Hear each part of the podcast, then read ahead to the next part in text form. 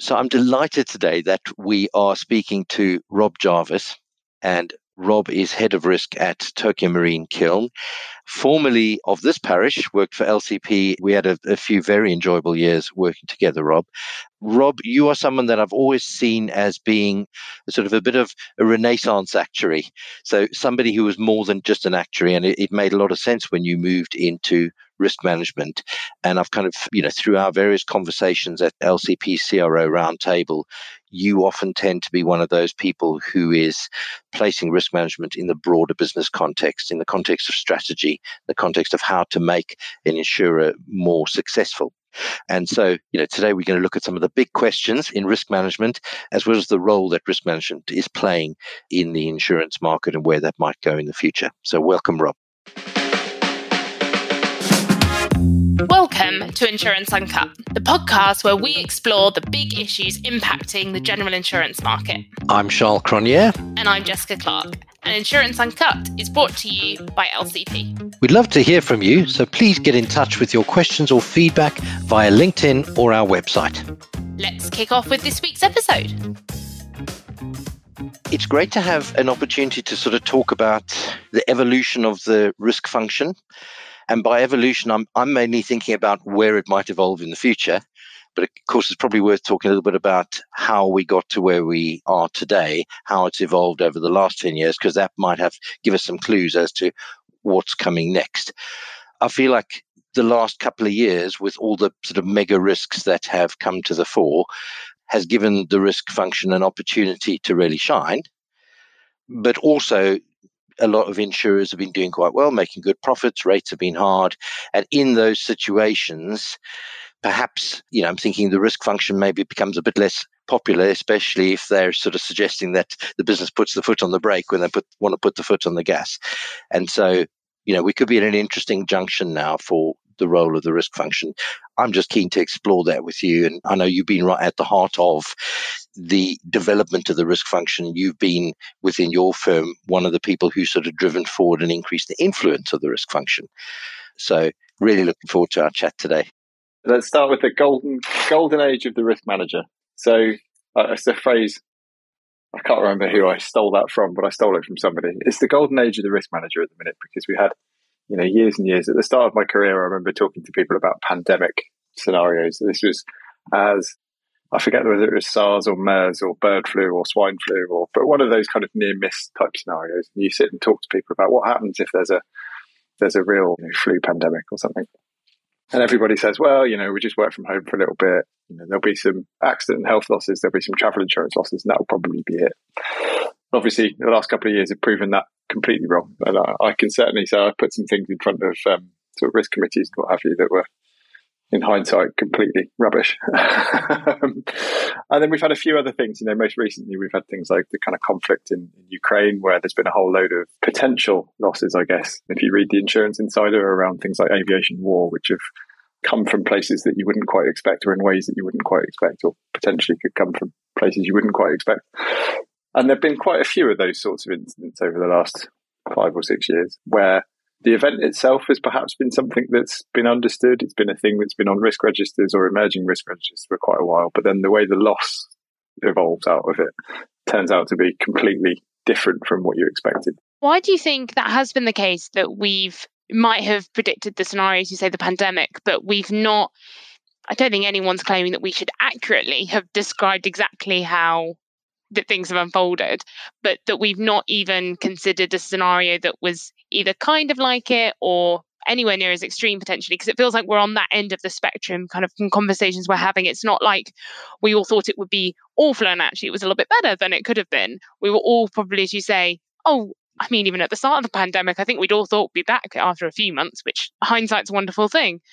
So why do you think that is? You tend to manage stuff that you kind of understand and agree with so you're not likely to get surprised by something that you've spent a lot of time thinking about and digging into, almost by definition. So the stuff that everybody thinks is possible, unless something's really gone wrong, you tend to manage it fairly well. So, you know, thinking of something like silent cyber, for example, there's been lots and lots of effort going into, you know, making sure that we've got the right exclusions in place and the exposures are well understood and so on and so on and so on. And now we look really silly if we end up having an enormous silent cyber scenario next week and, and you can come back and beat me with that with a stick. But I, I, think that's relatively less likely because there's been a lot of attention on it. And so it might not go exactly the way you planned, but you're probably not going to get, hopefully, not going to get totally taken by surprise by it. Whereas the stuff that you kind of don't expect, you're maybe your unknown unknowns are the ones that are going to, they're going to hit you. I guess some of it is, is groupthink a bit. Everybody says it's not a problem, so I won't worry about that. Some of it is probably around optimism, or if you start to think about some of those things, you end up coming up with some unpleasant answers. Also, you have to take some actions that aren't very comfortable and probably set you apart from, from the rest of the market. And that's hard. And some of it is just that I was saying to somebody the other day, I could probably come up with 500, one in 500 scenarios. And any, any individual one of them you could tell me is utter rubbish. Um, you know, it's one in 500. I don't need to worry about that. But if I come up with 500 of them, I'm expecting one a year. But which one is often the really important thing? And that's, I think, very hard to do. So. Mm. I wanted to touch on that actually because it does feel like for the last you know few years we're having something that feels like a real tail event every single year. And i'm starting to believe that that will continue. And you know it's a question of if we haven't got a general allowance for tail events built in to our planning we're going to keep being blindsided when they happen. It's difficult with this sort of general allowance though. They're all so different so if you put an allowance, uh, an amount of money aside for it, then that's fine and sensible. But it doesn't help you manage the issue. You still end up paying for it. And that's really not the, I don't think that should be the goal of a well risk managed organization. Well, we, we know how much we're going to waste on all these silly things. so it's, it's actually about maybe, maybe enumerating a much wider library of adverse scenarios to the business. I mean, that's certainly what we're, we're trying to do. We're doing a lot of work looking at some of these tail scenarios, and there's a real interesting balance between getting right out into the tail and talking about stuff that's, you know, so so unlikely that it's not worth thinking about, or it's so severe that actually you'd be thinking about bottled water and shotgun shells more than about worrying about your insurance losses question for you then, Rob. It, What do you find the board's appetite is like for discussing these sorts of extreme events? And what are ways that you found helpful to open up those topics to them so that they can make appropriate decisions or kind of set the strategy in a way that's consistent with managing those risks? Well, I mean, I guess I can only speak for our board, seeing as I don't, don't really see any others. frankly, I haven't seen a huge amount of ours recently. But when we talk about these things, often they're not so interested in the real detail of stuff. I mean, I, I could sit and talk about the consequences of a limited nuclear strike in Ukraine to no end now. Not that I'm saying that's something I'm expecting to happen, but you know, that's something we we have spent some time thinking about. I could spend half an hour talking about that. It's a really interesting topic.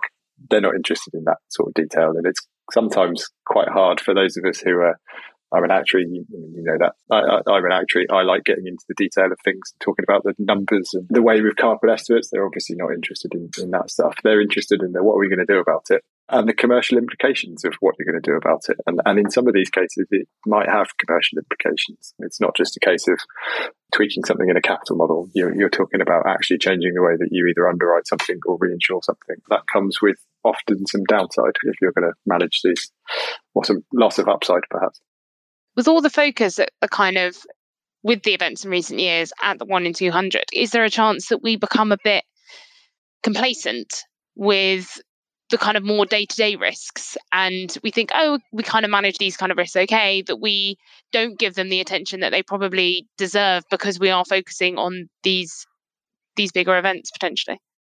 Yeah, it's definitely possible. People have got limited amounts of attention and if you start shifting it somewhere else, it's definitely possible that things go wrong elsewhere. I'd like to think, mm-hmm. I'd like to think, although I might be being slightly naive here, that, you know, if you've got your system set up in a way that works well and your framework's nice and you're, and I'm not talking just about risk management, I'm talking about, you know, your kind of business planning and portfolio management strategies as well. They're things that actually manage a lot of these risks.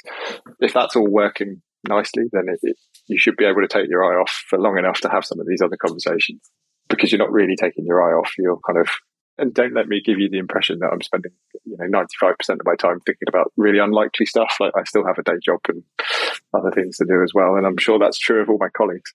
I'm thinking maybe the inflation spike that we're currently experiencing might fall into that category. It's by no means a distant tail risk. When you, you know, if you look at long-term history, we've often had uh, inflation rates as high as we're experiencing now. So in a way, it should be more of a day to day risk. But I think because firms haven't had to manage it in a meaningful way for so long, I think it's fair to say, and it's not only the insurance market, even the investment markets keep underestimating the height and the duration of the spike.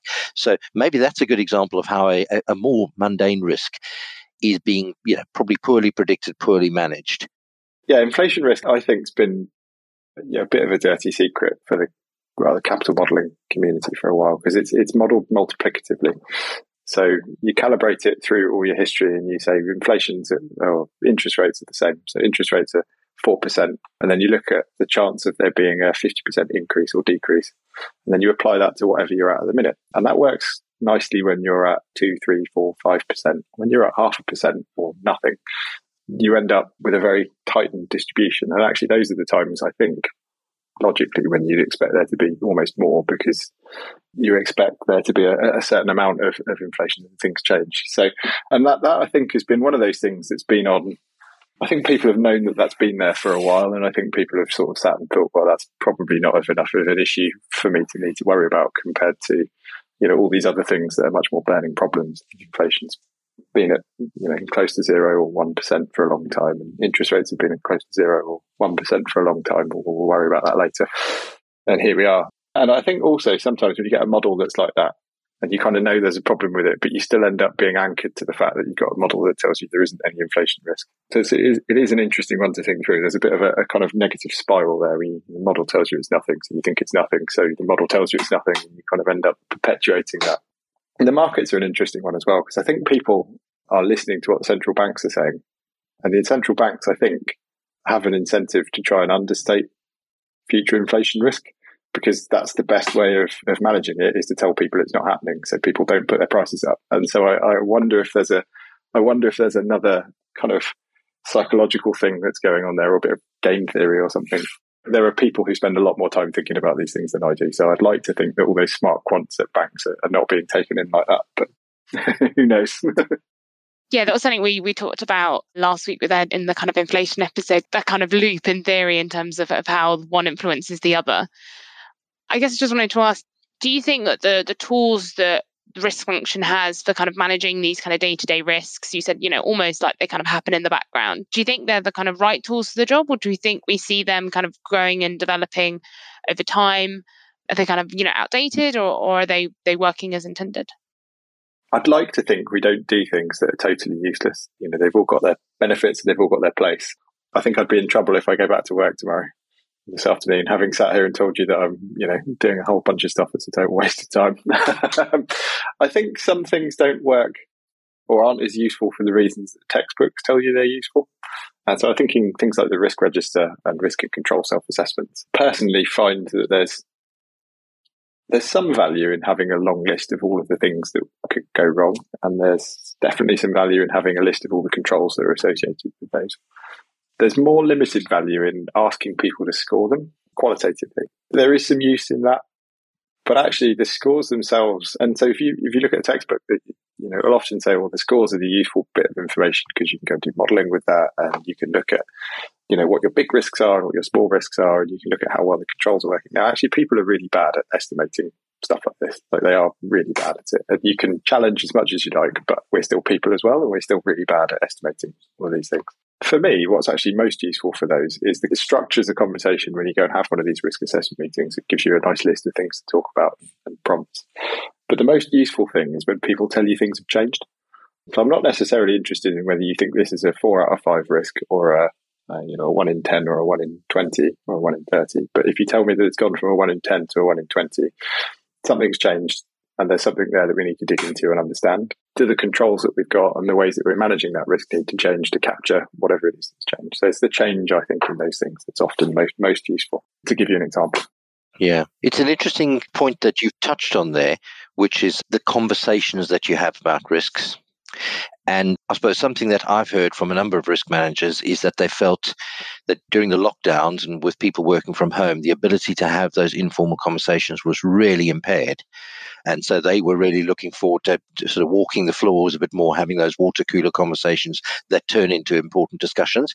How true have you found that to be in your context? all of the best conversations about risk management happen in kitchens and pubs. I genuinely, genuinely believe that, which is not one of those things I like to admit as publicly as perhaps I'm doing now, because then people start to worry about it and they don't, they don't tell you all of that good stuff in the kitchens and the pubs because they feel like they're being used. So it is a bit of a balance to be struck. I think the right way of putting it is that, uh, that through lockdowns, I didn't feel like I was significantly worse at my job. But as soon as I got back into the office and started talking to people, I realized that there was a whole bunch of stuff that was going on that I hadn't heard about. So I definitely, definitely missed it.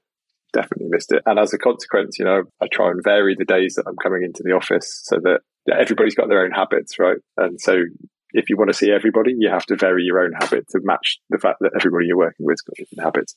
And I try and make sure that I spend, you know, a bit of time every day just wandering around talking to people. And so my team probably think I'm a total waster because they see me wandering around talking to people. But I think it's important.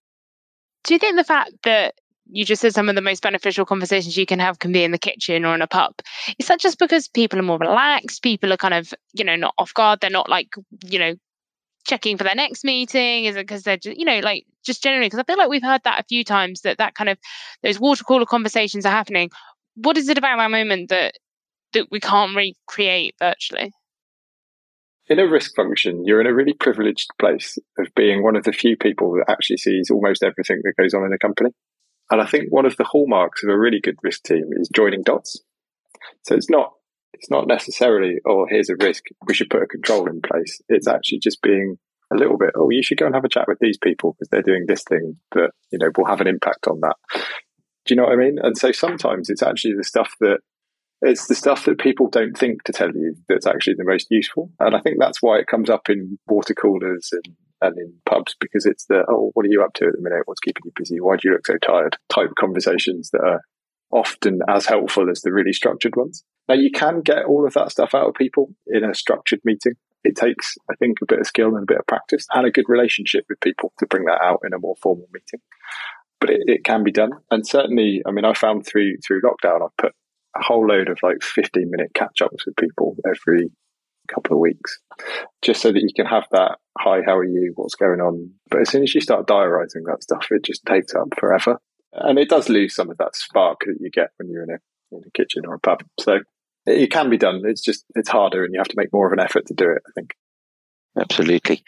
Now, I want to sort of go right to the heart of the question that was on my mind when we started discussing this podcast, and it, it's it's about the way that the risk function has gained a, a massively increased influence over the last ten years, and to me that looks like very good news. You know, it's gone from perhaps a you know at one point a glorified compliance function to something where you really are joining the dots. To what extent have we now plateaued? Or to what extent do you think that influence will increase? And perhaps what are some of the risks? Could it even go the other direction, especially in hard markets when times are good? Let's start with why it's changed from that sort of regulatory tick box to perhaps having a little bit more influence. To be honest, I can't really, I can't really say why that's happened. We interviewed somebody a little while ago who summed it up really nicely for me. The type of people that end up in risk management jobs are people who are professionally nosy. Which I thought it was a really nice summary, and I, I think that's probably where it comes. Well, part of where it comes from is you've got a group of people who are attracted to this sort of job because they're kind of interested in everything, and people like that tend not to be very happy just doing regulatory tick boxy type stuff. They tend to want to do something interesting, and so I suspect some of it just is down to the type of people who like to do this kind of work. You've also got quite a lot of quite bright people who come into this space of work. They tend to come from well I don't want to generalize actually because there's all sorts of people working in, in risk teams, but there are quite a few people with sort of highly qualified backgrounds, actuaries, accountants, you know, auditors, people who are reasonably bright. And so if you've got bright, inquisitive people who start kind of asking about stuff, they'll inevitably come up with some ideas for things. Some of those will be useful. Some of those will stick. As I say, I think some of it is that you're also in a fairly privileged position. There aren't many teams that get to see get to see everything. And I think that helps as well. Like there are quite a few books out there about the power of kind of combining ideas and ways of thinking. And I think on a sort of more mundane and insurancey level, that's something that can happen in a risk team if you encourage it, you let it happen, because you see all sorts of stuff. Some of it, I think, as well, is a recognition that actually sometimes the best way to manage a risk is to be involved in things a little bit earlier on in the process. So getting into things like planning and strategy is actually the best way of managing a risk rather than kind of trying to deal with it after it's happened. And so you start off with this position of if I need to do my job properly, I need to be involved in some of this other stuff. And then if I'm going to be involved in some of this other stuff, I need to show that I'm adding a bit of value. And hopefully if you do a good job of that, people find it useful and it kind of grows from there. So I guess that's that's my two cents on why some of that's happened. I don't know that it's happened everywhere, and I don't know that it has to happen. There are almost certainly companies out there who've got risk management teams who are a little bit more towards that regulatory end of the spectrum, and all of this other good stuff is being done by other people who are also perfectly well qualified to do it. So I think there's there are a wide range of nice ways of doing these things, if you see what I mean. And this way that we've talked about probably isn't the only way. So, related to that, a question I've been wondering about is are the people on the ground, people not in the risk management function, but within the underwriting teams, finance teams, claims team, are they managing risk better and more proactively than they were 10 years ago because of the work that the risk function has done? I think for listeners, just to note that Rob had a really good smile on his face just then in response to that question. Probably not for the reasons that you think I have either. it's a really interesting question, and it's a conversation I had with somebody on our board, which was, you know, how do you quantify the impact of some of these teams, say risk management or exposure management or somebody doing portfolio management? How do you quantify the impact that you've had and say, look, this is the benefit that we bring? It's a really hard thing to do, and I think that question kind of cuts to the cuts to the quick of it, really, doesn't it? Because that that would absolutely be the thing that you want to happen. I think the answer is yes. I honestly think the answer is yes. Whether that's because of work that the risk management team or the internal audit team has done, I'm a little bit hesitant to take credit for that. But, uh, but I think the answer is yes. I think the more you can give people a framework to work in and a way of structuring things, the more it becomes part of the day job. You'll always get people that don't buy into that way of doing things, and particularly in a market that's as slow to change as the one I think we're in you get people who say, well, it's worked fine for 30 years and it doesn't need to change. And, and sometimes that's actually true. You know, I think you, you ignore that at your peril sometimes. The thing that makes the biggest difference, actually, and I suspect this is likely to be controversial. So for anyone that's listening who disagrees with me, you know, feel free to buy us a beer and we'll go and have a chat about it.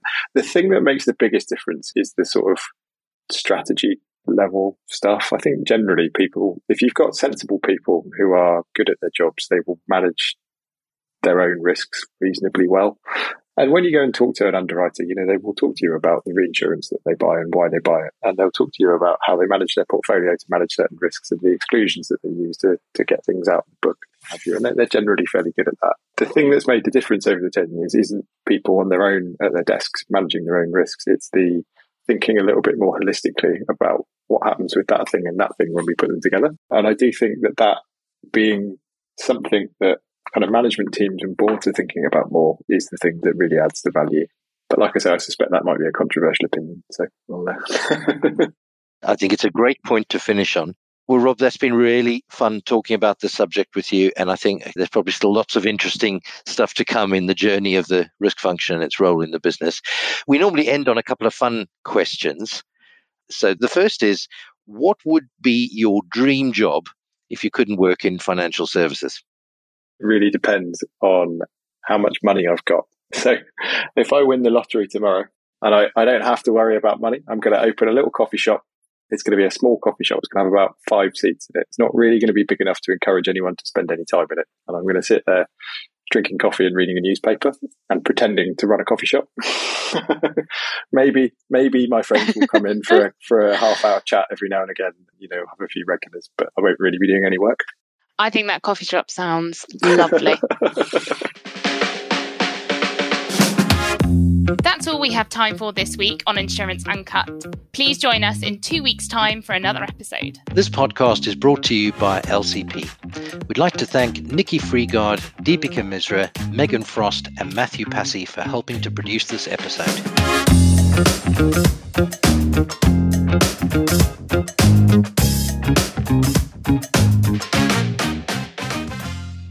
This podcast is for information purposes only and should not be taken as advice. All views expressed by podcast hosts and guests are purely their own opinions and do not represent those of LCP, its clients, or affiliates. LCP makes no warranty, guarantee, or representation as to the accuracy or sufficiency of the information featured in this podcast.